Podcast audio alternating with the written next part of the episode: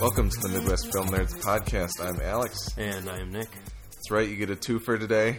First time in a while. First time you're doing a twofer for sure. Yeah, absolutely. I think Willie and I did one beforehand. I don't remember what movie it was though. Kiss Kiss Bang Bang. Yeah. Yep. That would be it. Bang. You remember that one. Nailed it. It hurt you. Yeah, I was, I was pretty sad. I love that movie. Yeah. Um. Anyway, so you get the two of us today. Uh, we're going to talk a little bit about what we've been watching. Um, we have a slash film article saying that four of the biggest box office bombs are in the theaters right now. Get get to talk about some of those big bombs going on. Um, ben Affleck has been cast as Bruce Wayne slash Batman in the Man of Steel sequel. And then our full review is of Edgar Wright's The World's End. And uh, yeah, we'll go from there. So, you ready to dig in? I am ready All to right. dig deep. Um, so, what we've been watching. Nick, what have you been watching? Uh, I have been watching season five, I think, of Parks and Rec. Okay. Um, pretty good. Starting to get a little bit stale. You can tell they're running out of steam with some characters. They don't know much what to do with them anymore. So like weird, weird plot things are happening now that just are- Really contrived things. They're weird, yeah. So I don't know. I'm just kind of watching it now to watch it. It's not quite as. You're, wa- you're watching it for Andy Dwyer, and that's why you're watching it. You know, he's only getting better. It's, it's true. But he's only getting better. The, the dumber the storylines get, the better Andy oh, absolutely. really is. Like yeah. he's the one character who who you can always count on. Like if a scene's kind of dry or something kind of dumb, you're just kind of sitting there waiting, and then like he'll just pop in with a line that. It's it was just like Kramer and like in Seinfeld. Like you, Mm-hmm. you should have started to expect the weirdness, but then he just does something that you're like, God, that's so Kramer, and yet I didn't see it coming. It's the same with Andy. He'll just Yeah. pop in with just an awesome Andy Dwyer line. Um, it is funny though because I think he's at his fattest in season five, and so the contrast with him with Chris Pratt currently is pretty funny. Well, no, it's weird because um, he looks fat, but he was also filming Zero Dark, I think. Uh, his face is pretty pretty punchy in the show. But but even in even in Zero Dark, because he's got that beard going on, he just looks really round. But I don't know. he's definitely a little soggy in the show. Yeah, but it's yeah. uh, I don't know when season five. I think that that was filmed after Zero Dark Thirty, maybe. I don't, think know. so. I don't No. really know. Season five s- started airing shortly before Zero Dark came out. Oh. So he must. It must have been pre Zero Dark Thirty filming. I think he must. So he probably bulked up and then he got into shape for Zero Dark. Yeah. Either Anyway. way, we've been watching the metamorphoses of Chris Pratt. That's what I've been watching. Uh, It'll also, be funny to see what he looks like this season. I'm telling you, that's the only joke I want from the new show is for just for the opening episode for him to just walk into the room shirtless, just absolutely shredded, and have the whole office go, uh, what? and have Donna pull out her phone and just start taking pictures of him, and just like, and him just like that dumb grin on his face, going, "Hey, what's up?" Yeah. I, yeah, I started doing P90X. Uh, be super funny. Um, but then I've also been watching. I rewatched Mystery Men. Our conversation about uh, Kick-Ass Two made me want to uh, want to really watch it again. And It's funny because our conversation about Kick Ass 2 made me want to watch The Pest again. both superior films to kick ass too. Uh, Mystery Men is just so good, and I haven't sat down and watched it. Watched it in a long time. Certainly, probably like early college years. And my brother and I, that was one that we re- rotated pretty constantly. And now that I've had a few years of, of education in uh, in film, I as soon as I started Mystery Men, I was like, oh my god. just the production value on this, or not the production value, but the production design in that movie is just off the hook. It's insane. It's like Tim Burton level visual. It just ev- everything, costume, everything. It's just it's absolutely amazing. Down to the weird restaurant they hang out in. It's just this weird universe that is that it basically watching it again. I was I was pretty much spitballing on my on my theory of Mystery Men versus Kick Ass Two. Why why I didn't like Kick Ass Two and Kick Ass One basically. Well, I was drawing on my memories of Mystery Men, but then rewatching it uh, totally reinforced it. And I was like, it just makes this bizarro universe, but it sticks to it and doesn't try to convince me that it's too real. Yeah. And it's it's just so so good, so funny, and uh, just I think that that movie was probably the genesis of my love for Ben Stiller. I think that and there's something about Mary I watched around the same time, and I was like, oh my god, these are so good. But it's uh, it's just such an awesome movie and so much fun. And I, I really wish more people that I know would like watch it because they're like, that looks so dumb. Yeah. And I'm like, yeah, it is, but it's But it's amazing. It's, like Naked Gun, Dumb and Dumber Dumb, where it's brilliant. Well, There's so much amazing dialogue and just the interplay between those characters and the actors that are in it. Like take it, they play it so serious, Mm-hmm. most of them, that even though it's this it's this farcical thing, that it's uh it's just so much fun to watch. What What do you think? Because we're getting kind of sequels to comedies that, you know, long after. Speaking of like Anchorman two and possibly Dumb and Dumber, what would you think of like a sequel to Mystery Men that kind of jokes about the superhero? Because like, now that superheroes are like, we're in the thick of superhero territory right now. I feel like, do you think there would be something that the that a sequel to Mystery Men would be able to comment on? You know, I I do, and I think that it ties into the one point about Kick-Ass 2 that I forgot to mention that I really did enjoy. There's the in Kick-Ass 2 there's the montage of the team Justice Forever mm-hmm. getting together and it just totally apes Watchmen in a really funny way. Like down to the team photo and everything. Yeah. And I remember watching in the theater and going, I actually really liked that moment for some reason, but then after that it was all dashed. But that to me that would be the only really organic way to do it with Mystery Men would be to kind of almost have them be like the original Watchmen, like the Minutemen, mm-hmm. and have a new wave of younger, Interesting. higher tech, Interesting. actually slick, kind of Captain Amazing esque younger superheroes coming in. And you you would be tempted to rehash the plot probably of them getting kidnapped in the Mystery Men or just getting killed Yeah. the mystery men having to step back in. But it would actually be. I would if they could get everybody back. How amazing I, would, would be that be? down to see like to see like kind of thinner, graying, grizzled Ben Stiller, and Claire Forlani and William Mm-hmm. H Macy and Paul Reubens and Hank Azaria and Wes Studi, everybody, Kel, wherever he's at. uh, just everybody. It would be. I would be absolutely down to watch that. Yeah. And I think if it, the because that movie came out in what? Uh, 99, 98, maybe? I think it was ninety nine, maybe even two thousand. It's right in that era, right at the beginning of the superhero trend. And now that it's kind of almost hit its apex, or some would arguably say its decline, it would be interesting to have another Mystery Men movie to kind of cap it off. That would be interesting. It's an interesting question that you. Yeah, like I, I feel like I it just came up 99, as you were talking about it. I was like, maybe, maybe there's something that can be said with like a Mystery Men now, and it would be awesome if everybody got together again. It would be really awesome. Because that cast is just so. The cast is incredible. I honestly think that, that is this is so dumb, but that, that's one of the finer performances William H Macy has ever turned in on a list of incredible performances. I mean, the guy's Yeah. never been bad, but he uh, in that movie he he plays it so perfectly, and he just is such an earnest, uh, straight man in that movie. It's Yeah. just phenomenal. Uh, it's a great movie, but that's so that's the main joy I got out of what I've been watching. I tried to watch Hot Fuzz so that I could talk about uh, The World's End, but Amazon gave me a DVD inside my Blu-ray packaging, so that ain't cool. Well, to be honest, that that probably wasn't Amazon's fault. That was We shall see if they rectify it or not. that was Jose Blu-ray packager man. yeah, true. I mean, I have I have or two DVD copies. now, Jose, basically. technician to the robot Blu-ray packager, who accidentally put a stack of DVDs in the wrong place. All those filthy guys who will buy Hot Fuzz on Black Friday will get trolled too hard. Yeah.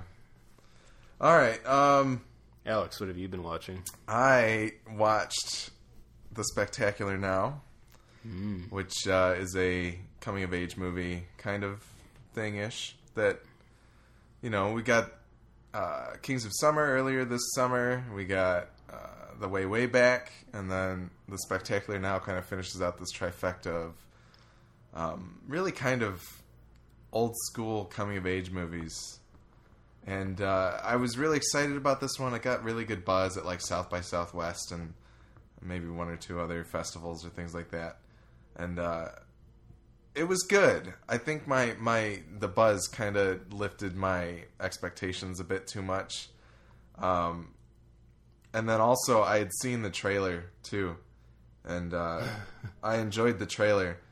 But once again, like every time I watch a trailer and then I go and watch a movie, I'm like, God, I just should not watch any trailers at all anymore because there's like I don't know. It's funny. I don't particularly care for the trailer for that movie. No, It feels too. It feels like I'm watching the, the the main beats of the movie sucked out and put into a trailer. Yeah. Like there are some trailers lately, like you, since you've started your your trailer diet, uh, the I've been Trailer diet. That's perfect. that's what it is. uh, I've been. I totally see your side of the argument, and I frequently agree. Yeah. I just love trailers so much No, yeah, and I that know, it's it's impossible for me. It's like it's like ice cream. I just can't cut it out, even Mm-hmm. if I'm on a real diet. But the that particular trailer, I don't really like. Like I like. Like take the the Llewyn Davis trailer for example, which I know Yeah. you watched because you you and I watched it uh, at the movie together. That I think that's a really solid trailer because I don't feel like I know the gist of the movie yet. I've got a couple key moments I think, but overall it's more establishing the mood and uh, the look, which I which I'm really into with the trailer. Like I don't like the trailer scene, but the spectacular now just feels like when you and Willie and I would go to the main. We went to the main art that one time. We were just laughing. We were calling like everything indie, Indie movie. indie movie the movie. Yeah. That trailer to me is indie trailer the trailer for the movie. Indie movie the movie. Yeah, I mean, I, I, I don't know. I just, I like watching the trailer. It, it got me into the movie a little bit more. Not that I wasn't excited for it anyway, but I, I've gotten to this point where I try to turn off my brain as much as I can when I watch a trailer, so that I'm not overanalyzing things. Mm-hmm. And then it just sucks because then I'll sit down and watch the movie, and as you start to get a feel for where the movie's headed, you're like, okay, this is going to pop up here, and that's going to pop up there. And you're and remembering that one scene and, and you're like, oh, I haven't seen that yet. I wonder when that's going to mm-hmm. happen. And, and that it, it just that was bad. But the movie on itself, I I think anybody who any any anybody who's a teenager up through like a twenty something is probably going to fall in love with Shailene Woodley. Um, Miles Teller plays a real good douche. And so I still don't like him, but that's probably what we kind of wanted out of this movie anyway. Um, it's it's good. It just it it just had such a like a electric buzz to it that I didn't. It, it kind of let me down, and I think I was expecting too much. weren't they praising the performances more than the actual movie though? I think so. Seemed like what a lot of the buzz was about. I think so, and and and I think the movie deserves all of that praise. Um, uh, yeah, there isn't a single person in this movie who doesn't feel like they like they embody that character. Like even it's it's weird to see Kyle Chandler playing the character that he is. Like especially after watching Friday Night Lights, it's very strange. But um yeah, yeah, it's that it's it's it's a cool performance to watch him do, and he pulls it off very well. Odenkirk maybe a little bit underutilized. I think he's he's a he's kind of a smaller part of the movie, um, but still important and and very he plays it very straight, and it's nice because he does it well, and and it's it's you know he, he plays it straighter than than Saul Goodman obviously on on Breaking Bad because Saul's kind of there to be comic relief, but. Um, but no, all in all, it's it's good. I would go check it out if it's somewhere near you. Uh, I, I think it's worth a rental if it comes out.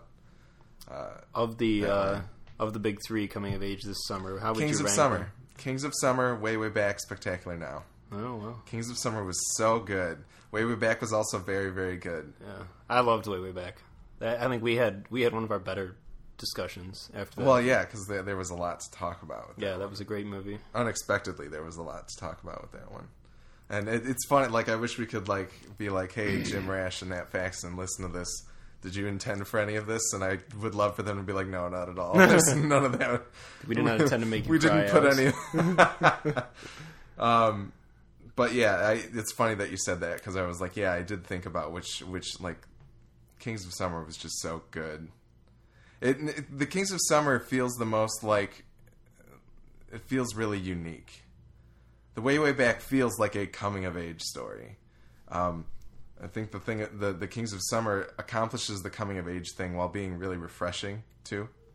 So make sure you check it out when you get a chance. It is a little more unique because Way Way Back deals with the, the pretty large issue of just like your familial relations, Mm-hmm. as well as just like kind of coming into your own. And and Spectacular now seems to deal with like that first that first love, Yeah, also transitioning out of high school Mm-hmm. into like adult life. And uh, so those are two pretty universal themes that yeah, sometimes get a little bit played out. Mm-hmm. I think the way way back put a pretty fe- fresh spin on it from what I saw. Like it felt refreshing enough to me. But uh, Kings Yeah. of Summer is a pretty unique premise. Yeah, but it's it's a very different idea, and and it's I wish I had seen it. yeah, it's it like just left the main. Like you had like three months where you. That's where you crazy because they're it. usually never there for that long. no, no. Uh, I'll, s- I mean, I'll see it eventually, and I'll I'll report back. good, good. I, I wanted to see it. Yeah. Um. Other than that, watching Breaking Bad, of course, it's awesome. Not going to say anything. If you're not listening to the Breaking Bad Insider podcast and you're listening to this podcast, just pause and go listen to all of that, and then come back because Don't listen to Alex; he's a fool. Uh, finish our episode first.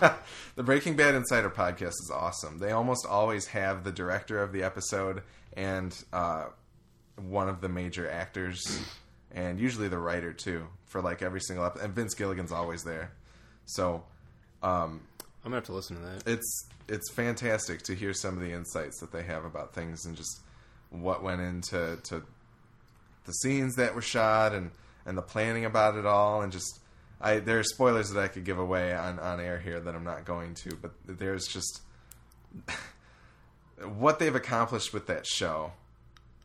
I- I'll say this: the the finale of season two with um, Jane's dad. You remember Yes. what I'm talking about? Yes. That is the most uh, planning ahead that they have ever done in that show. Ever. That is the furthest that they have ever planned ahead in that show. And the fact that we're getting such a nice, like, round story and. Um, You basically mean they're taking it season by season after that. yeah, and like m- not even that sometimes, which is interesting. But I'll tell you about that later so that I don't spoil anything. So, anyway, Breaking Bad Insider podcast, go check it out. Also check out the ones who knock, which is uh, slash film slash films. Uh, you know, some of you listen, you, you guys know, so whatever.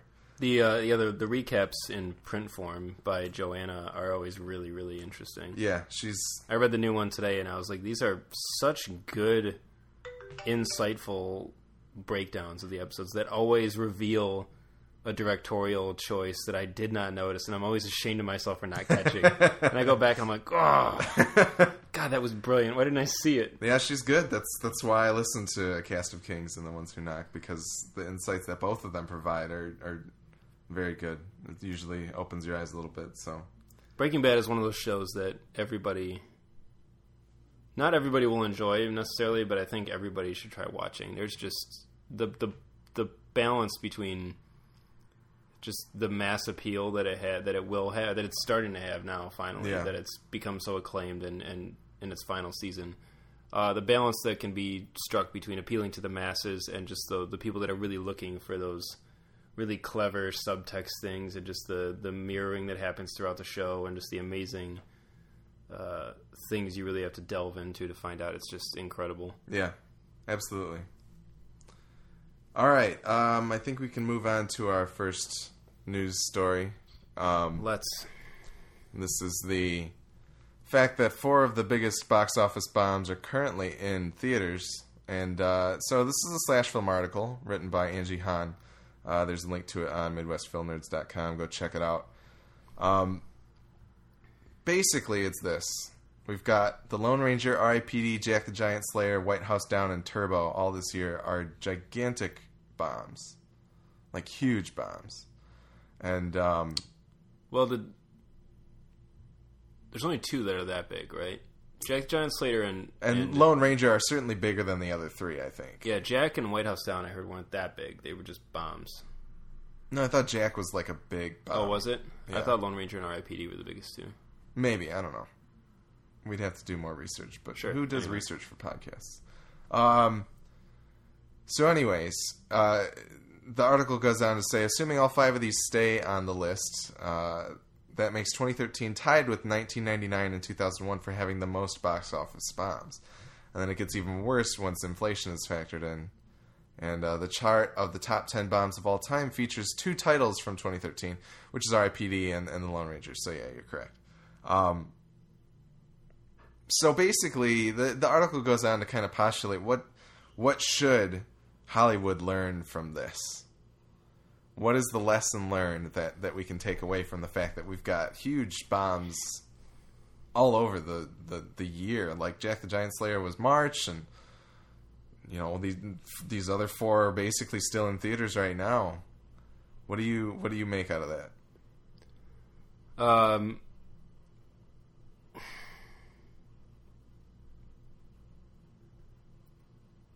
I think, I think the, I think the big problem, it, you know, there's not one big solution. There's not one big thing that they can just be like, oh, switch that part out and it'll all work. I think that I there's, was there's gonna say if if you go to each movie, I think there's a different lesson that you can learn from each movie almost. Well, I think that the there are two big things I can think of that are issues. The first, the first and foremost, the biggest one, just crunch these budgets down. Yeah, That is the biggest problem because if you're looking at it from a numbers standpoint, if you make a 250 million dollar movie, that movie has to make like 400 or 500 million dollars for the studio to be like it was a success. Not even a smash, like a success. They Yeah. have to make. I think. I, I read a little bit about this recently, and I think that they that I found out that you have a movie has to essentially make back twice what it cost to be considered a, a profit yeah. Because they don't get After like yeah marketing costs yeah. and well, and the the two hundred and fifty million dollars. That's say a movie makes two hundred million at the at the show. Like roughly half of that goes to theaters and Yeah. distribution. Only a hundred goes back into the studio's pocket, and then they have to pay off marketing and such. So anyway, long story short, the the budgets are just out of control, and I haven't seen the Lone Ranger yet. I can't, and I'm not opposed to it. I've heard it's pretty bad from pretty much everybody I know. I know a few people that said they kind of enjoyed it for for whatever reason. yeah. But I'm, you know, I'll watch it eventually, and maybe I'll come on the podcast and say it was just un- unreal how bad it was. That's fine. Whether it's James good or da- James Badge Dale was great. yeah, like Fassbender and Jonah Hex.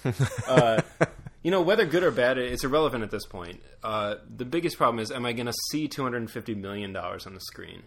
That is so much money. That is so much money, and I just don't. Based on what I saw from the previews of the Lone Ranger alone, I'm like, how, where, where is that much money?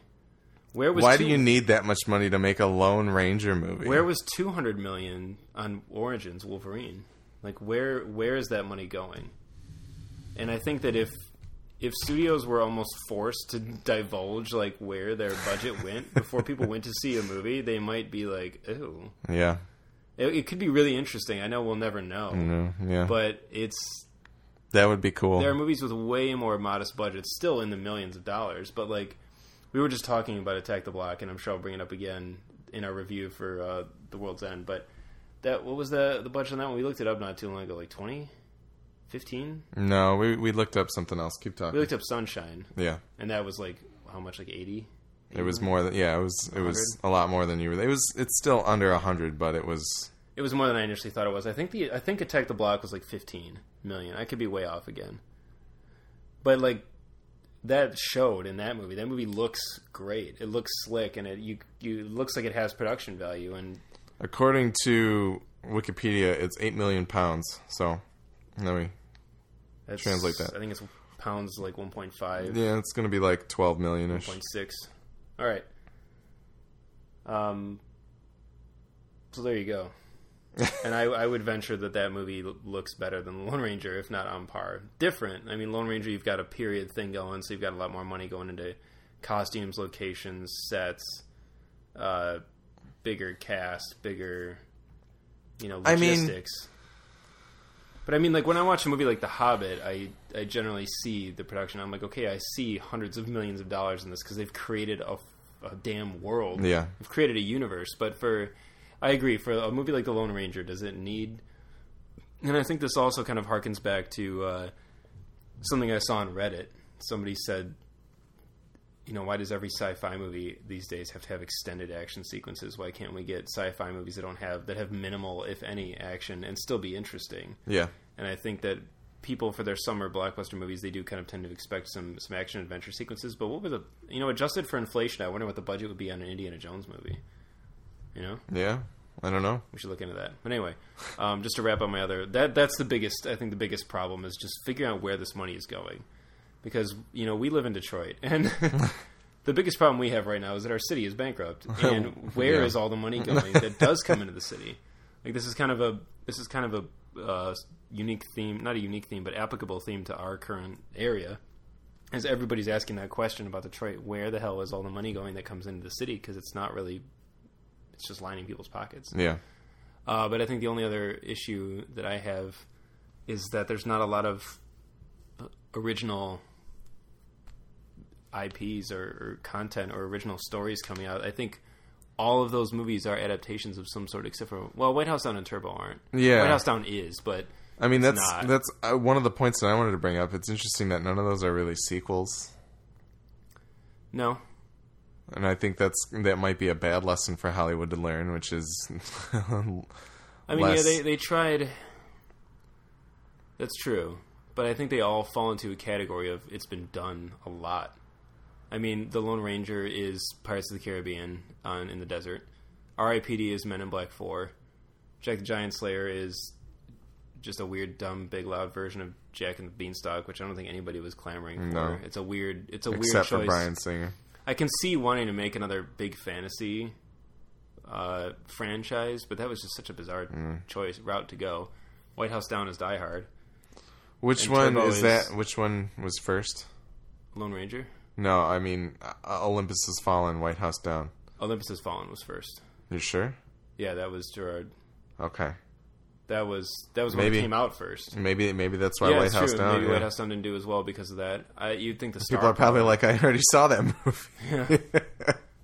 and then Turbo's just animated story about Snails. It was actually a brilliant article. I'm not even going to talk about it because I've already spoken too much. But uh, I'll have to send you the link. You can post it. There was a really awesome article that talked about why uh, animated movies like that are starting to become bad for kids.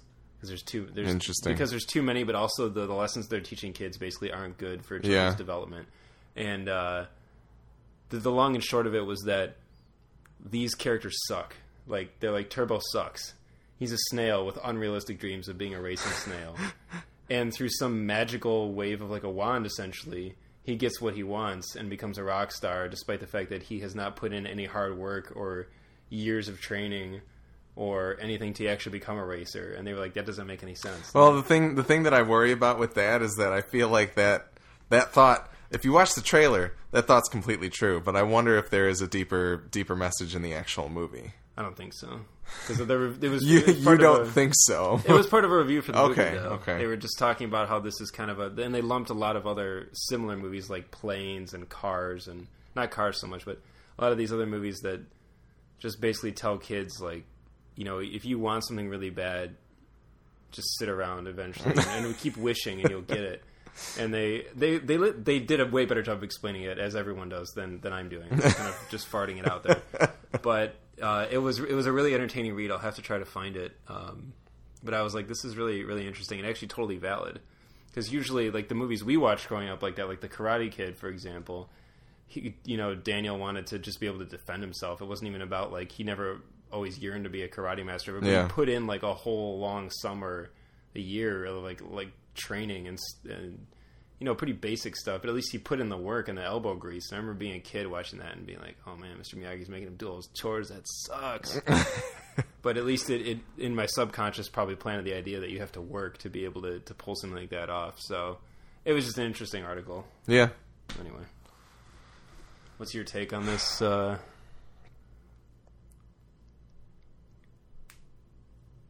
I mean, it's you said a lot, a lot of what I think needs to be realized by Hollywood, and whether or not they're actually ever going to realize it, I don't know. Like, uh, number one, I don't even know. this is this is a good good episode, guys. I'm, I hope you're enjoying this. No, like the Lone Ranger. I wish we were filming this one because the look on your face and your little shrug was just. it said it all. the Lone Ranger, I don't think needed Johnny Depp. I don't think it needs two hundred something million dollars, two hundred and fifty million dollars to film in the desert. Like I, it doesn't. That doesn't compute to me, and the people that are making these decisions are are just being stupid. However, on the flip side, when you look at something like John Carter, which I think cost about the same amount of money, uh, I think you can see it a little more because it feels like it's funny because it is filming in a desert, but it's it's a science fiction movie. There's a lot of effects, and and there aren't even like there isn't a big star or anything that you think a lot of the money's going to, but um, you know, the Tharks alone are probably a lot of that cost, and and Yeah, effects heavy movies. I get it a little more. I mean, and a, there might be a ton in Lone Ranger. I don't really know. It just seems wildly unnecessary. yeah, it it feels like you're you're trying to shoehorn a lot of money into a movie that doesn't need it at all for for just the sake of having explosions and things like that possibly but i mean uh how much let's let's think of how much is a transformers movie nowadays like what kind of budget did transformers 3 get Nowadays, what do those run? yeah what what does it run i mean You know, it's funny. The person we should have guest star on this episode is Sam Raimi because he hit the nail on the head with this whole idea years ago. yeah Uh, I read a great article about, or just a, a little editorial or whatever by him talking about you know budgetary things, and he when he made uh, uh, Drag Me to Hell, he was coming off of Spider-Man Three basically. And Drag Me to Hell, he had a fraction, a drop of the budget he had for Spider-Man Three, and he said it was a huge adjustment getting back into that mindset of I only have this much money, I only have this much time. If we don't get this shot right now, it's cut from the script because we can't come back tomorrow and shoot Yeah. it and he said it was just so refreshing for him because that was his background. He said they would be on set and look at the clock and be like, "All right," and they just pull pages out of the script and quickly retool things and just kind of patchwork the movie to work around the budget yeah And it was such an awesome movie. It was so much fun to watch. It was just tight and lean and just a really fun movie to watch. And it, way more fun than Spider-Man Three, certainly. I I hope that's that's a good not even the lesson of like learning where your money's going. I hope this makes Hollywood realize that throwing money at a movie doesn't mean it's going to be successful. And back back to my previous point, Transformers 3 cost about 195 million according to reports. Transformers 2 cost about 200 million. So for some reason they gave it less money the third time around. Um, they made a Transformers movie for less money than they did a Lone Ranger movie. How does that make any sense at all? It doesn't. No, It absolutely does not. Like the amount of effects that go into Transformers that does that absolutely does not compute. So I think I think those are the two main lessons right there. what Are was the budget for the for the World's End? let's take a look. Not to be confused with At World's End. Pirates of the Caribbean Can at easily World's be End. confused with. We were pretty confused the past couple days. Um, I don't know. Keep talking about something. IMDb. Why don't you list everything all the time? Well, Daniel Boyle is a big a big fan also of not having a budget, and Yeah. I think that that was his beef with the beach, and not that he was using it as a crutch or blaming like any lack of real strong reception on Yeah. like anything other than himself. But he said it was a weird experience for him as well because he had a ton of money, apparently, and in his mind, And they threw it all at Leonardo. and how to do things on screen, make sexy, and uh, he said it's just way better to have to have a restriction. Really, box office mojo. Box office mojo is just failing here. All right, Edgar Wright. This is Winter. this is great uh, podcasting right now. I'm gonna make Huel noises.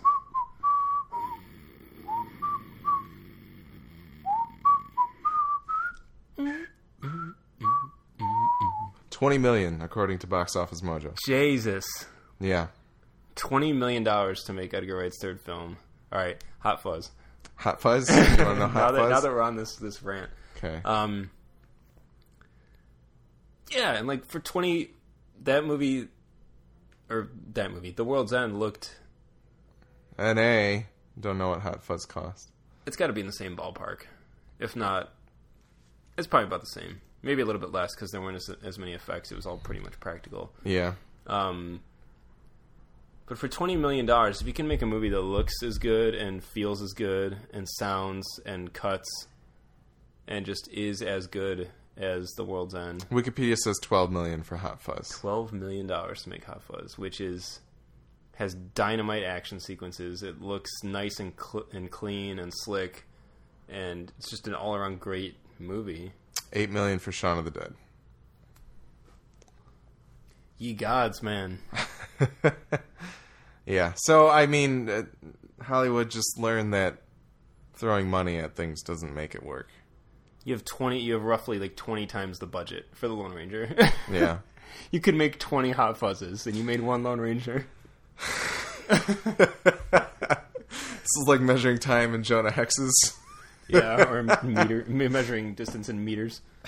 Yeah, Um, a lot of the world does it, but well, let's uh, let's kind of segue here. Interestingly enough, we had reports that Christian Bale was offered fifty million dollars to come back as Batman. and reports that Hugh Jackman was offered a hundred million million to five some- movies. I think Four or five. So, like, it, pictures. number one, that's probably throwing a lot of money, but throwing that kind of money at at Christian Bale to bring him in for Batman versus Superman probably wouldn't have been a bad like it and that might have made fiscal sense for them. Possibly. Just to say Christian Bale's coming back. Yeah, it's it's an investment. I mean, it's it would be it would take that amount of money, I think, to. And I don't think there was ever a comment on that. I don't think. I think it was a rumor. Yeah, it was mostly rumor. There's no I know the Hugh Jackman one was. He was like, Nope. no. Yeah, nobody on either side of the Bale one. But anyway, we can we can stop beating around the bush. Um, ben Affleck has been cast as Bruce Wayne and Batman. Bruce Wayne and Batman for Batman vs Superman.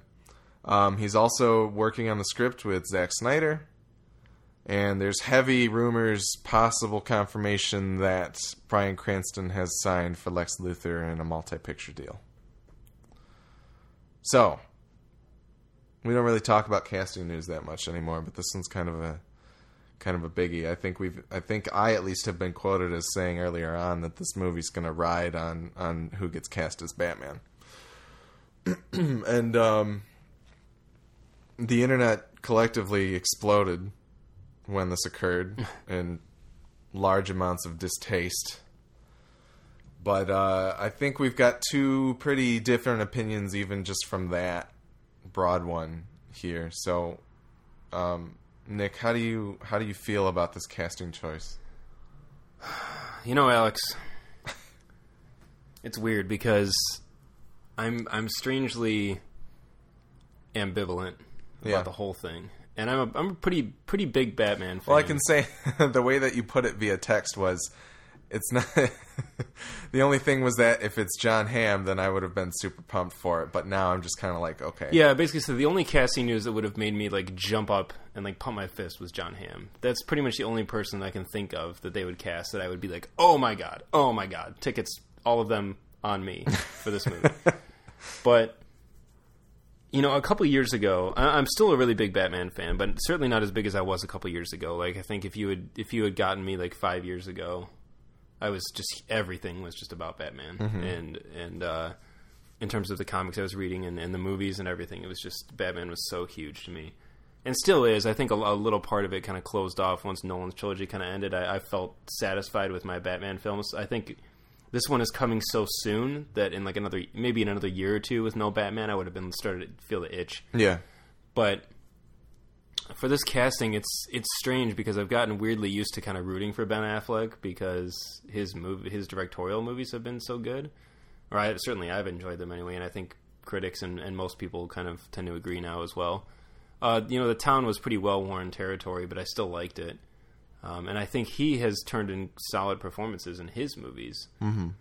It's just weird that he can't seem to be directed by anybody else. Uh, Well, I mean, It's when just- it's- when the was- director can tell you what he wants via mind bullets, then it's a lot true. easier. when you can just sit in front of a mirror at night and talk to yourself and comb your hair. Uh, Shirtless. Yeah, doing one-armed uh, chin-ups. But I, I, I like, I like Affleck now. I'm kind of like, to me, he's kind of the underdog, and I kind of want to root for him because he's really, he's really had a huge like turnaround. yeah. Like he's he was at the the lowest point in his career, like ten, almost exactly ten years ago. Mm-hmm. Just the string of just weird performances and weird choices and weird public things The and the first the first tweet that I read before THR published anything, absolutely anything, was David Chen of Slash Film saying Ben Affleck from Gigli to Batman in 10 years. Yeah. and it's that's nuts. Oh, I thought you were like, okay. Um, I thought your story was about to be the first tweet you ever read. No, it was no, no, something no, no, making no. fun of Gigli. I was like, no, oh, this is gonna be good. No, no, no, no. But just that, like that. That was my first notification of this, and there weren't any stories anywhere. Like I started googling. I was looking on Google News. Nothing. I was like, so I tweeted at him. I was like, "Where did you even get? th- Like what?" And then, ten seconds later, Everywhere. boom! Yeah. it exploded. An internet notifier human kicked in your front door and said, threw a newspaper at your face. exactly. Yeah, it's uh he's he's had a remarkable turnaround and I think it's one of those things where nobody ever expected him to No. to climb out of the utter just filth he was just wading around in and just the butt of every joke and just like really really low and it's that's why it's kind of remarkable because I, I can never decide which people love more is just shitting down someone's neck or a good underdog Rooting, story yeah. yeah and he's had both in his life so it's it's kind of interesting but I, I i'm at the point where i genuinely kind of like ben affleck and i look on his some of his older performances and he wasn't the best actor but he's he was good even in like i remember seeing dogma back in the day when everybody was like ben affleck's gay ben affleck sucks and i was like he's pretty good in dogma. Like his acting is a little stiff especially compared to, to damon and, and like alan rickman and stuff but uh, i remember kind of liking him. Yeah.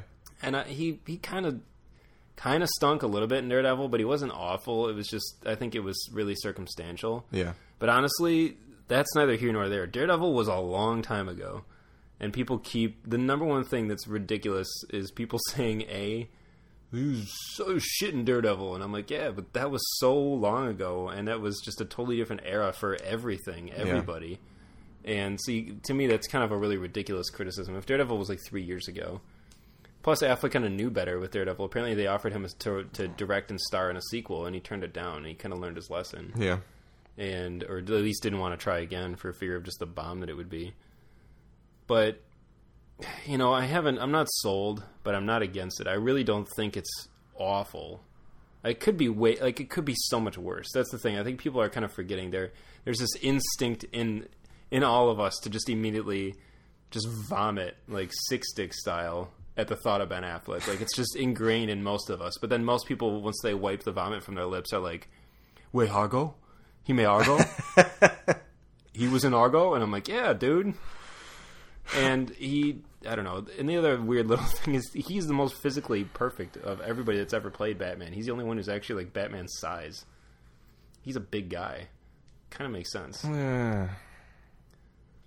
I just think it's funny because, like, uh, you know, most most comic guys, a, a lot not I shouldn't say most, a lot of comic guys are kind of backing it up by being like, yeah, he kind of looks like Batman. He's a tall, dark-haired, broad-shouldered, square-jawed guy. He looks like a comic book character. But I think the issue for me personally is going to be removing Ben Affleck, the Absolutely. celebrity, from the equation. And I, I struggled a little bit with Elysium, like I said, with Matt Damon pulling the Matt Damon away it's going to be harder with Ben, but you know, I think Warner Brothers has so much riding on this, Warner Brothers and DC, that they're I I, You would hope they wouldn't take. I can't imagine yeah. that they are taking any a chance on this one. I don't see Zack Snyder sitting there going, "You know what? We usually don't pick up hitchhikers." But I'm gonna go with my gut on this one. Saddle up, Ben. Like I just don't I don't see it. There's got to be there's got to be good reasons. There's got to be several really really good reasons why they chose him. That's my that's my take on it. My really long take. Okay. But what do you think? I know you were just like kind of nauseated via text. Eh, well, it, here's the thing. I don't hate Ben Affleck, and it's absolutely not about him as an actor. I've enjoyed what I've seen him in as of late, which has been his own work, basically, but I just think it's boring. Like, it's really boring, and I, I, I would want to say safe, except for the fact that people exploded. But, um, it's funny because I, I commented on a on a friend's status about like who I would have picked, and I was like younger Bruce. My idea, like who who I would want to do for like a younger Bruce, and let me let me pull up who it is. But older Bruce, I had John Hamm on there, of course, because I just think that would be a ton of fun to Well, watch. we all knew it was going to be older Bruce too. They said they wanted a, a grizzled, Yeah. kind of middle, descending in the middle aged. But it's weird because I don't, I don't even know if Ben Affleck really fits that bill for my, in my opinion. But He and John Hamm are less than a year apart in age too. that's very strange, Isn't it? Very strange. It is. Um, Hamm just conveys. from a pure looks standpoint, like just looking at them, I had like Anson Mount as like a younger Bruce. Even Richard Armitage is like a younger Bruce. Richard Armitage is one that I was totally. He was he was like one of the few on that short list where I was like, okay, Matt Bomer too. He's a little thin, thinned out face wise, but I think I think he- he's too pretty. yeah, th- and maybe maybe, but I feel like Bruce is a little Bruce bit should should look pretty rough by this point in his life. He's Okay. been punched in the face a lot. Okay. Well, I mean, that's the thing. These are younger Bruces. And then my, my older Bruce was John Hamm. The other one that I thought about that really got me excited, and this is after having watched like a very few episodes of Person of Interest, was Jim Caviezel. And I don't like I don't know why it didn't occur to me beforehand, but like seeing a a, a Jim Caviezel older Bruce Wayne, I feel like it would be interesting to see what he would bring to the performance. I have been rooting for Jim Caviezel to play a superhero. I shit you not. Since He already played Jesus. since He played Ultimate so Superhero. Christian Bale.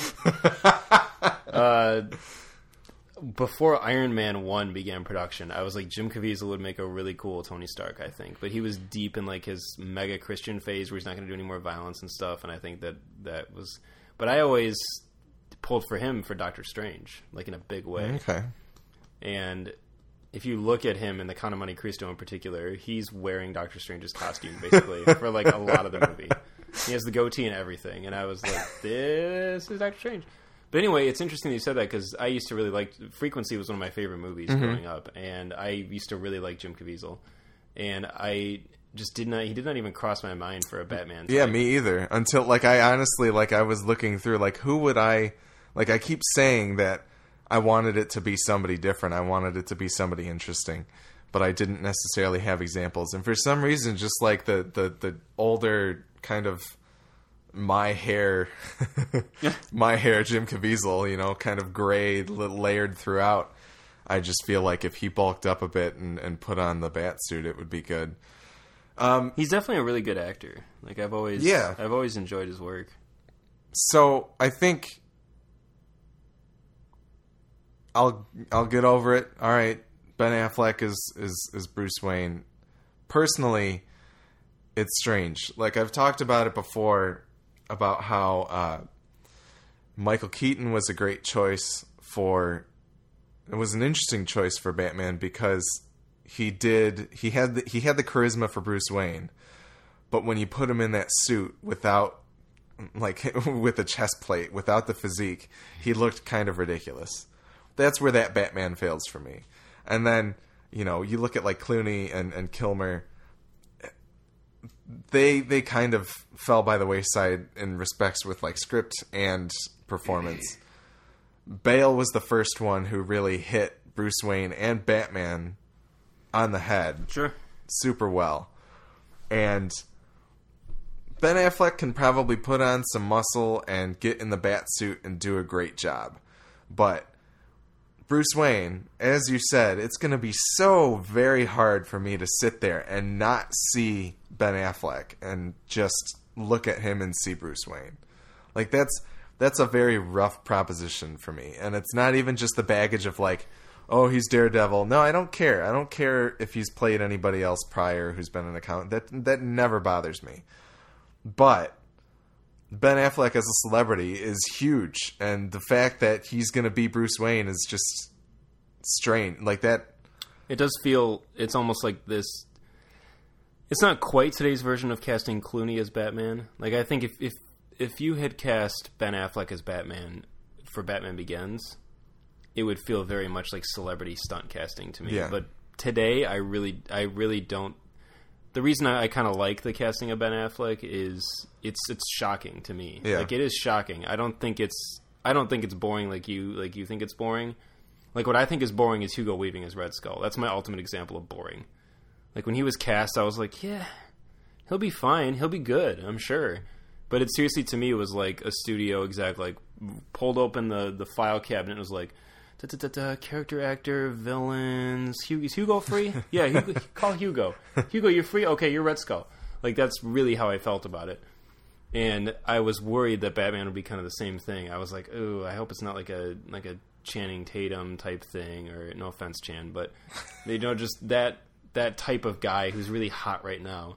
And to me, I don't think Ben Affleck's a very hot property right now. No. So I I like I was shocked. I was surprised. I was like, "Wow." I was like, "The balls on DC, man." I kind of got to hand it to him. This is pretty. Guy's got a lot of baggage. He does. Certainly not not this, not a safe bet. I think I think it's an uphill battle. Absolutely, but I, I think that there's You know he's going to be at Comic Con 2014. Like he'll be there. He'll be at the panel. They're gonna like go insane. I think it's going to be. I think it's going to surprise people probably. hopefully, and I I fully acknowledge that I could. This is what's great about this podcast is that two years from now, with this podcast? we can this this particular episode, but having the podcast in general. Two years from now, I can go back and listen to this and be like, "Wow, you were an idiot, Alex," or "You were still totally right." you can feel free to to say I told you so, but I reserve that right as well. Uh, no, absolutely. I think I do. I do agree. Bruce is going to be tricky, but this is where I feel a little more at ease too. Is Affleck's obviously pretty strong with story and with character, and apparently he and Snyder have been Yeah. in collaboration over the last few months about which direction to take Bruce Wayne and Batman. And so hopefully we get Bruce at a place where not only is the audience comfortable watching it, but Affleck is comfortable playing it, and that it is uh, something that Bale hasn't done yet which I think we're kind of going to get almost that reclusive, maybe just beaten down, depressed Bruce Wayne. We're not going to get the playboy having fun with Batman from Batman Begins Bruce Wayne. We're going to get the world- Maybe he doesn't need to rely on that charisma as much. I don't think he's going to be very charismatic. I think he's going to be kind of shitty, but that I've been hoping for that Batman for the longest time. That's why I wanted basically to transplant Don Draper into Wayne Manor. Just have him come home. I wanted that scene in the Batcave with like one piece of light above him, sitting in the chair with just the cowl, the off, cowl in the suit with a thing of whiskey in his hand, just like and up in some five o'clock, some stuff, some Some like two-day rips on the suit or something like Yeah, that. Yeah, and just Alfred coming down and being like, and Bruce being like, "Get, get out of my face, old man! Like, just leave me alone." I, I wanted to see John Hamm do that desperately, yeah. but we we I don't know. I think I think the casting of Affleck is very very interesting, and I'm I'm I'm more down for thought provoking and a failure than boring and safe at this point in my life. See, but I don't even know. Like, it. I don't know who would be boring and safe. Like, there's that's the thing is that Christian Bale is so good that there's nobody that's like boring and safe True. together. I think. I mean, I, I got the way I see it. I got three really good Batman movies that I really love, and I love that performance of Bruce Wayne in and out. All three movies, he just Bale clearly threw himself into it more and more with each performance, and mm-hmm. I, I totally will cherish those three movies. And if this one comes out and it's just a just awful, I'll be like, whoa. It's see, I just it's it's disappointing because as my status, my my Facebook status that I posted as soon as I heard the news, because everybody needed to post a status, including myself. Um, I just said, "You go and get my hopes up with Man of Steel, and then you tear it all back down with casting Ben Affleck." Like it just it doesn't. I wanted somebody interesting, even if it was like, "Here's this no name." How is this not interesting? it's just I don't know. I just it, it feel to me it feels like it, it, it's you said it's not Hollywood stunt casting, but to me like they did it because they feel like Ben Affleck's going to bring people. He's going to get the asses in the seats, in my opinion. Man, I really don't think that's it though, because clearly, like I think- hope it's not. I think s what did it say? Seventy. That someone did like an aggregate of all of the buzz on the internet and all of the polls and everything. They said something like seventy percent of people reacted negatively to it. Like I don't think really hardly any layperson want like. I had work the next morning, Yeah. and I had people that I never ever thought in my life would talk to me about a comic book movie or anything come up to me and be like, "Did you hear about Ben Affleck is doing the new Batman? That's stupid." And I was like, "What do you give a shit?" Like I, I said that to somebody. I was like, "Really? You care?" And they were like, "Yeah, that's dumb." And I was Maybe- like, why? I safe might be the safe. Safe clearly isn't the word because it wasn't safe. It it it absolutely set the internet on fire. But I I don't know. For some reason, boring is exactly what I like. It just I don't know. It feels to me like they didn't. I don't feel like this is taking a chance. I think it's a huge chance. I don't. This this is almost the same way most of the world reacted to Robert Downey Jr. being cast as Iron Man, because so many people wanted a big, relevant name, and then like a lot of people, and a lot of them being hardcore comic guys, were like, "Wow, that's a cool choice. Like that's pretty left field." That's and true, but I don't think anybody's really guy's saying kinda perfect. There are some people, but Saying what that they that that Affleck is like an interesting. Like I, you, you're saying that, and you know, Whedon and like a lot of past Batman's have been like he's going to do great, but dude, there's a lot, especially on Reddit. There's a ton of people that are like supporting it. well, maybe I. They're out there. There's just not many. But I think it's it's a couple days out, and it's honestly it's so ridiculous. The same thing happened with Ledger. The same it happens a lot with a very the same thing happened with, Daniel Craig. With iconic characters, it's yeah, hard to not everybody step gets on little- toes. Sure, Daniel Craig was the most retarded one because the the same thing. The internet exploded. They were like, "What a a blonde haired, blue eyed, short James Bond," and like. I'd be hard, you'd be hard pressed to find anybody under the age of like forty who Daniel Craig is not their favorite James Bond. Because the guy killed it. But it, I don't know. I'll, I'll I'll have to search for the words because it's there's there's there's something that I'm not getting to that just I I don't know. Maybe it's just utter disappointment that they didn't come up with somebody new and cool and I'm still bummed out it's not Hamm. Don't get me wrong. No, I know, I But I've already made peace with it because I'm like, you know what? There's no use. There's no use being too upset about it's it. no, it's true because it's not going to change. It's not. I'm I'm just glad that Batman and Superman are going to be in a movie. Like to me, that's cool. Yeah. I'm more disappointed by the lack of Ant Man in Avengers 2 than I am Ben Affleck as Batman. Because to me, that's I feel like there's something integral to that story missing, and I could be wrong. The movie, like you said, the movie might come out, it might be the best movie of the year, and I'll be like totally wrong. But I think there's something more to me. There's something more fundamentally wrong about that than there is about Affleck as Batman. Uh, Well, and that's I don't I don't know. Fundamentally wrong isn't how I would describe that. How I would describe them picking Affleck. Anyway, we're somehow running long and we're missing a person. So, We're, we've got good meaty topics today. That's why. um, so we're gonna take a quick break and turn on the air conditioning because I'm sweating bullets, and then uh, we're gonna come right back with our full review of Edgar Wright's The World's End.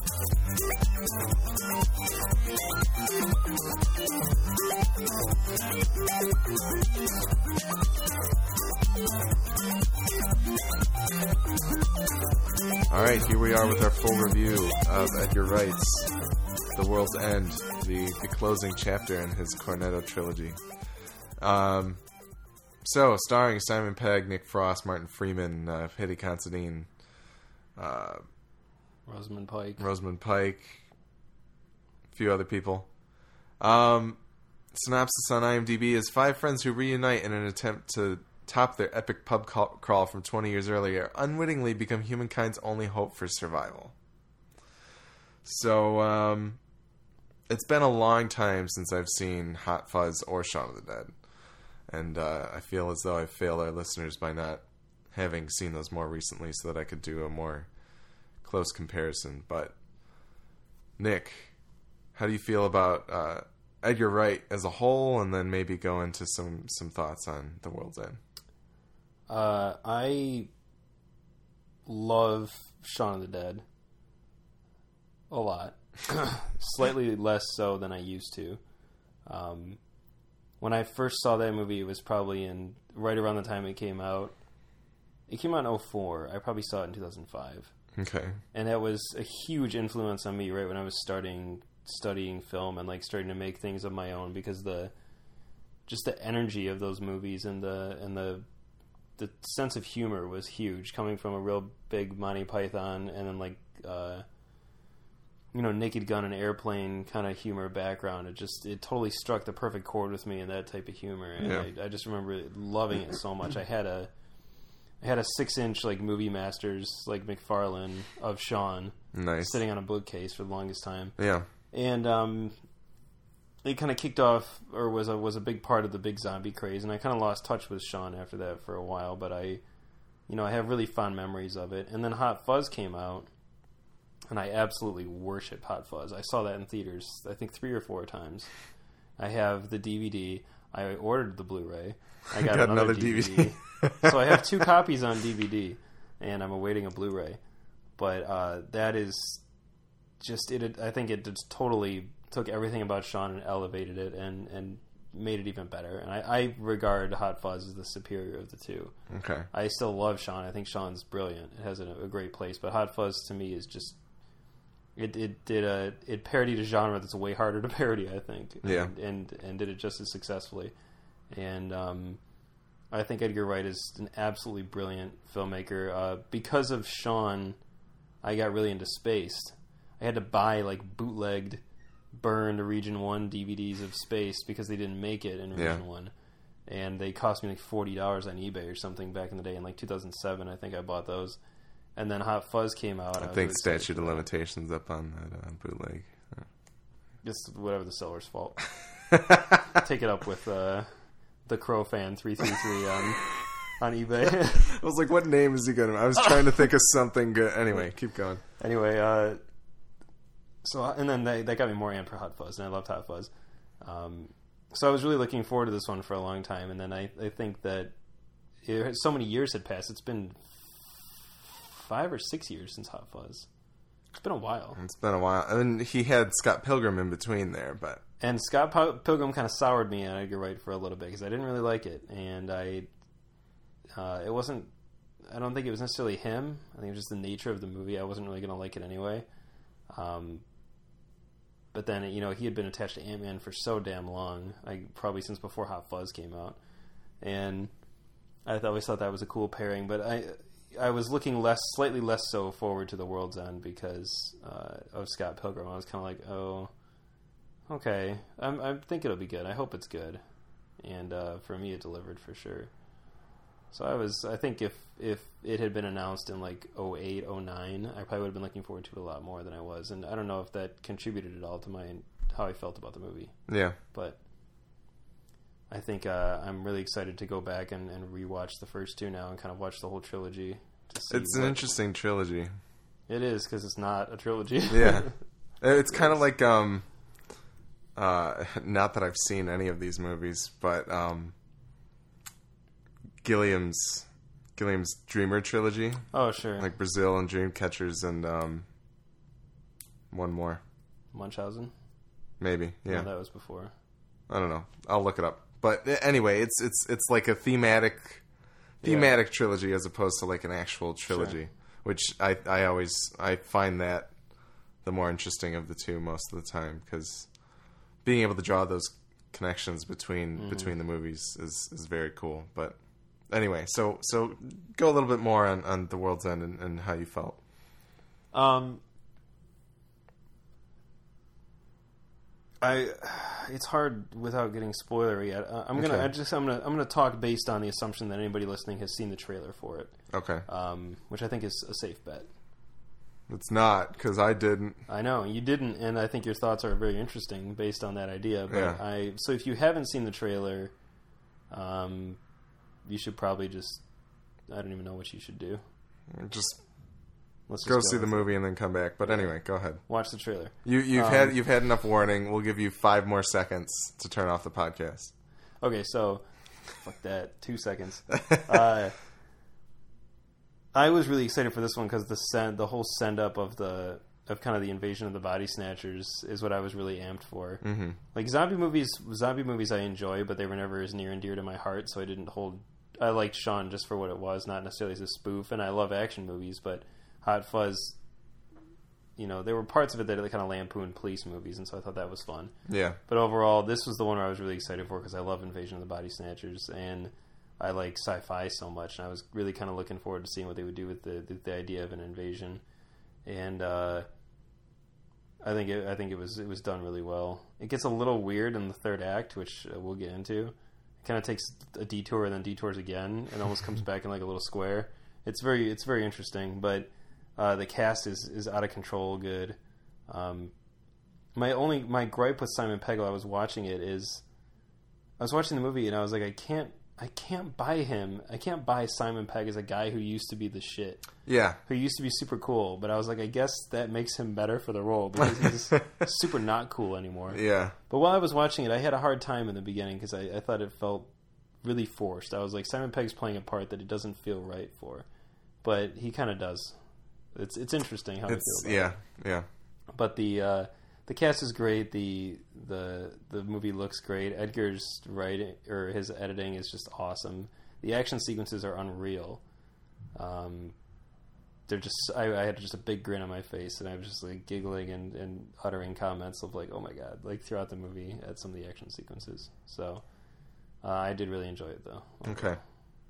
Yeah, um, I went in totally blind. So blind, in fact, I just didn't think about the fact that I had heard everywhere that this is his end to the Cornetto trilogy. I didn't think about what that really meant. And uh, because of that, I think I enjoyed the movie even more than than uh, more than I expected for sure. More more than I would have if I had even taken the moment to be like, okay, w- what happened in these movies? And and so the fact that I hadn't seen Shaun and Hot Fuzz was probably a pretty good service to to to this movie, in my eyes. Um, everybody in it's amazing. There isn't a single performance that's not like a and yeah the si- si- like in the beginning I was like Simon Pegg just I don't buy him as Gary King like it just doesn't that doesn't make sense and then as the movie went on for some reason it just begins to click and it like Yeah. you see the group dynamic together and it's like okay all right it makes sense to me now but um and like you said it almost kind of serves the point of like yeah he does really suck now like he's definitely fallen from that from from where he was um let's see what else yeah I got. I, I said to you afterwards. I'm really, really, really pumped for Ant Man now because I forgot about how percussive his his uh, action scenes can be, and just like it, like even after like thinking about that, I'm just I think of you know them being at the bar and Shaun and and uh, Queen starts playing, and they're like just all of that together. I'm just like this guy knows how to like make an action sequence and like bring something to it that's that's different from everything, and I think that's what Ant Man needs really in order to to have uh, uh, an interesting angle on it, and and to to bring people into the fold of Ant Man and make people realize that that Ant Man is a a character worth having his own movie, and um, but but yeah, it, it uh, the World's End definitely.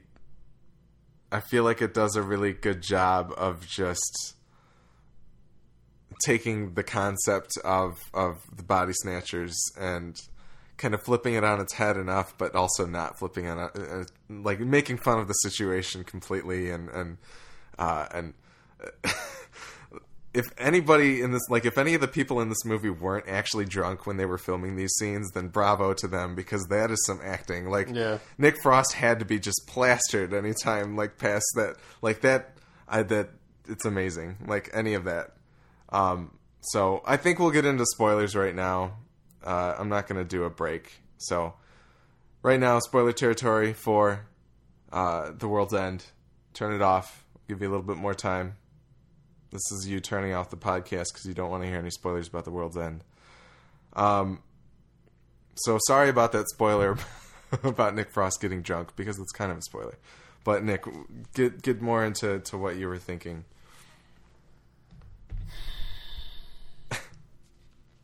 Oh, you, you go first. I I I don't even know like what I can say spoiler wise that I that I necessarily didn't you know that I couldn't have said beforehand. I it's just I think. Well, I thought of something. The movie starts out very slowly for me. Like Yeah. it did not hook me. I was I was actually a little nervous for the first little chunk of it because I was like, well that like the magic wasn't there yet. the the exposition uh like uh kind of set up the viewing of their past like that felt like it went on like it dragged on for like a long time do you know what i'm talking about like the young the young crew Yeah. like everything with that it just kind of felt like it was overstaying its welcome a bit Well, it's funny because upon reflection, uh, they basically were reiterating what happens to them later in the Yeah. movie, which is kind of clever. But I, I agree, it was too it was too much for me with the exposition, and it um, I just didn't I didn't feel it running on all cylinders yet. Like Shaun, right out of the gate, Hot Fuzz before it's even out of the gate, it's just it's there. Everything's there. Everybody's just totally totally jiving and with this movie, it felt a little something about it was a little bit off to me yet, and I think a big part of it was just that Simon Pegg kind of is just suck. Like he's he's not fun to watch in this movie. Yeah. Everybody else to me is more fun to He's watch. he's Simon more Pegg. he, he he makes you cringe a lot. oh yeah, Yeah. And in whereas in the other two, he's very much put in a place of sympathy. hmm So it's uh, it's nothing against. I mean, Simon Pegg is always he's great. He's a lot of fun to watch. He should not play Ant Man, but he is a lot of fun to watch. um, but He's not Hank Pym. He's uh, yeah, Scott Lang. Anyway. he's O'Grady if anything. Um, the yeah, there was just something about it that didn't that didn't grab me right away, and Yeah. I was like, well, I, I totally you know, agree. there it's been a couple years for them, maybe they, you know, but it totally hit its stride. I think once once it started getting to the other group, Mhm. the rest of the group, because they were arguably better than Pegg was in the movie. Because Simon Pegg just something about it was almost too over the top for me. He was just like almost too body, and there wasn't really anything good. Like he wasn't a, a douchey character that I that I liked watching anyway. Yeah. He didn't play a douche in the way that I want to keep watching him hmm he played a douche that was just a douche and like I didn't even want to watch him anymore. I was like I almost want to see I liked the scenes better where he was gone. Like oh like oh he's off playing Need for Speed. Yeah. Like th- those type of scenes the interactions between the other guys were more interesting to me because I think that you know for for most of us that's the way we're going to be 10 years 20 years from wherever we were when we started that thing. We're going to be those guys. Mm-hmm. Not, we're not going to be Simon Pegg hopefully. And it wasn't until probably the, the late second act, midway through the movie, where finally some of Simon Pegg's humanity started to shine through. And um, I knew it would when they kept referring to the accident with Nick Frost's character. I was like, okay, as soon as they drop the bomb of whatever that is, we're probably going to get a whole new outlook on these two characters. Yeah. Um, but it's weird that Pegg seemed better when Nick Frost became Nick Frost again. hmm Like those two really They need each other. they do. They need to play off of each other. They do it so they do it better than anybody. And uh, once Nick Frost went full Nick Frost, it was it was great. and uh, you know he's the action star of the summer, really Yeah, absolutely. better than Iron Man. And uh, No, I forgot to say that. I wanted to say that like any, like Edgar Wright can make anybody look like they're a total badass in an action sense. true. Yeah, those guys all looked really like they were handled. Even Martin Freeman was like, Even like Rosamund Pike, like the when she starts like fighting the chick that has legs and like all like yeah, it's it, it's awesome. Like it's cool that he can do like it's he did that better than all the shaky cam and like Elysium, like Yeah. to hide all the yeah. But anyway, his he's not afraid to show what's happening, and uh, it his direction of action is is, is awesome. yeah, But other than the weird kind of some of the hiccups in the pacing, I really didn't have any complaints. I think that the the social criticism towards the end was a little bit heavy-handed. It Yeah. kind of it kind of started to get a little blunt force trauma for me, but it also was almost un, un, unasked for, like unwarranted. I was kind of like, I don't, I didn't sign up for this. Like that Yeah. was what Elysium was for.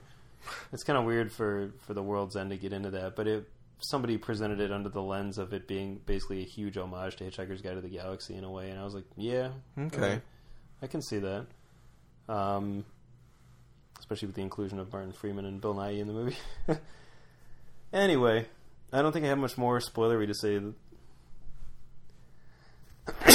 bless you. Just wanted to get that up before we started talking.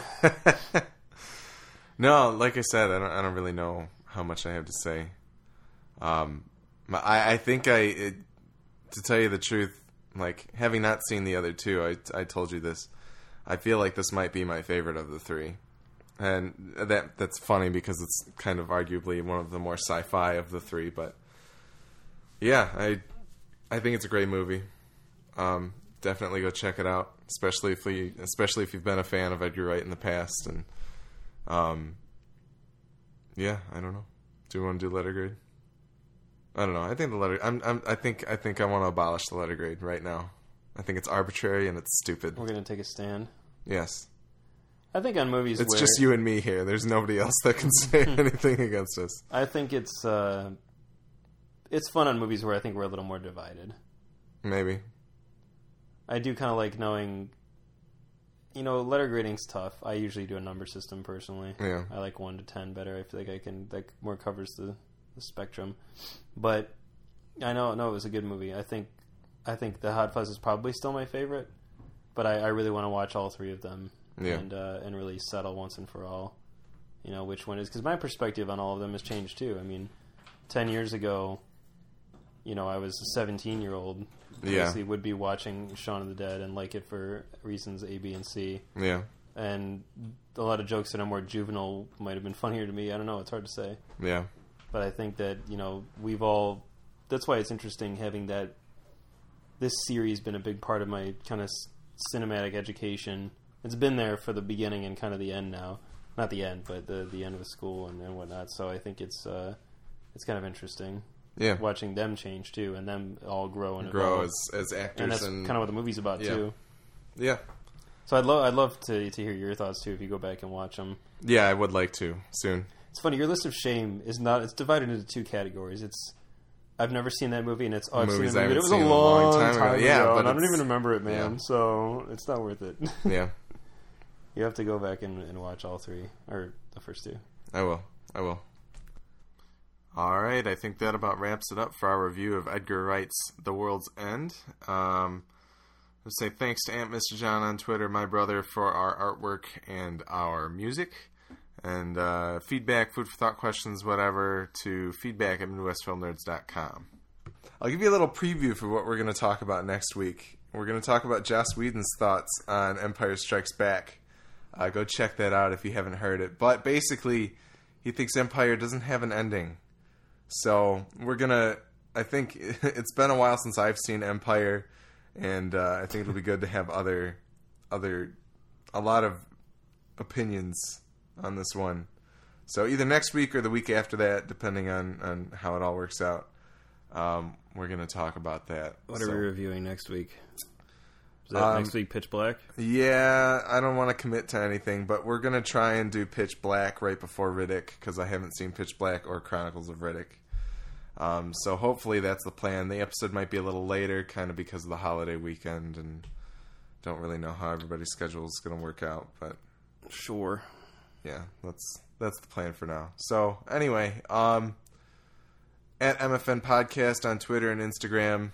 Um, you can find at Nick Blauvelt and at Johnny1703 on uh, on Twitter as well. MidwestFilmers.com for show notes and stuff. Um, that's about it. Kyle Y, go watch a movie.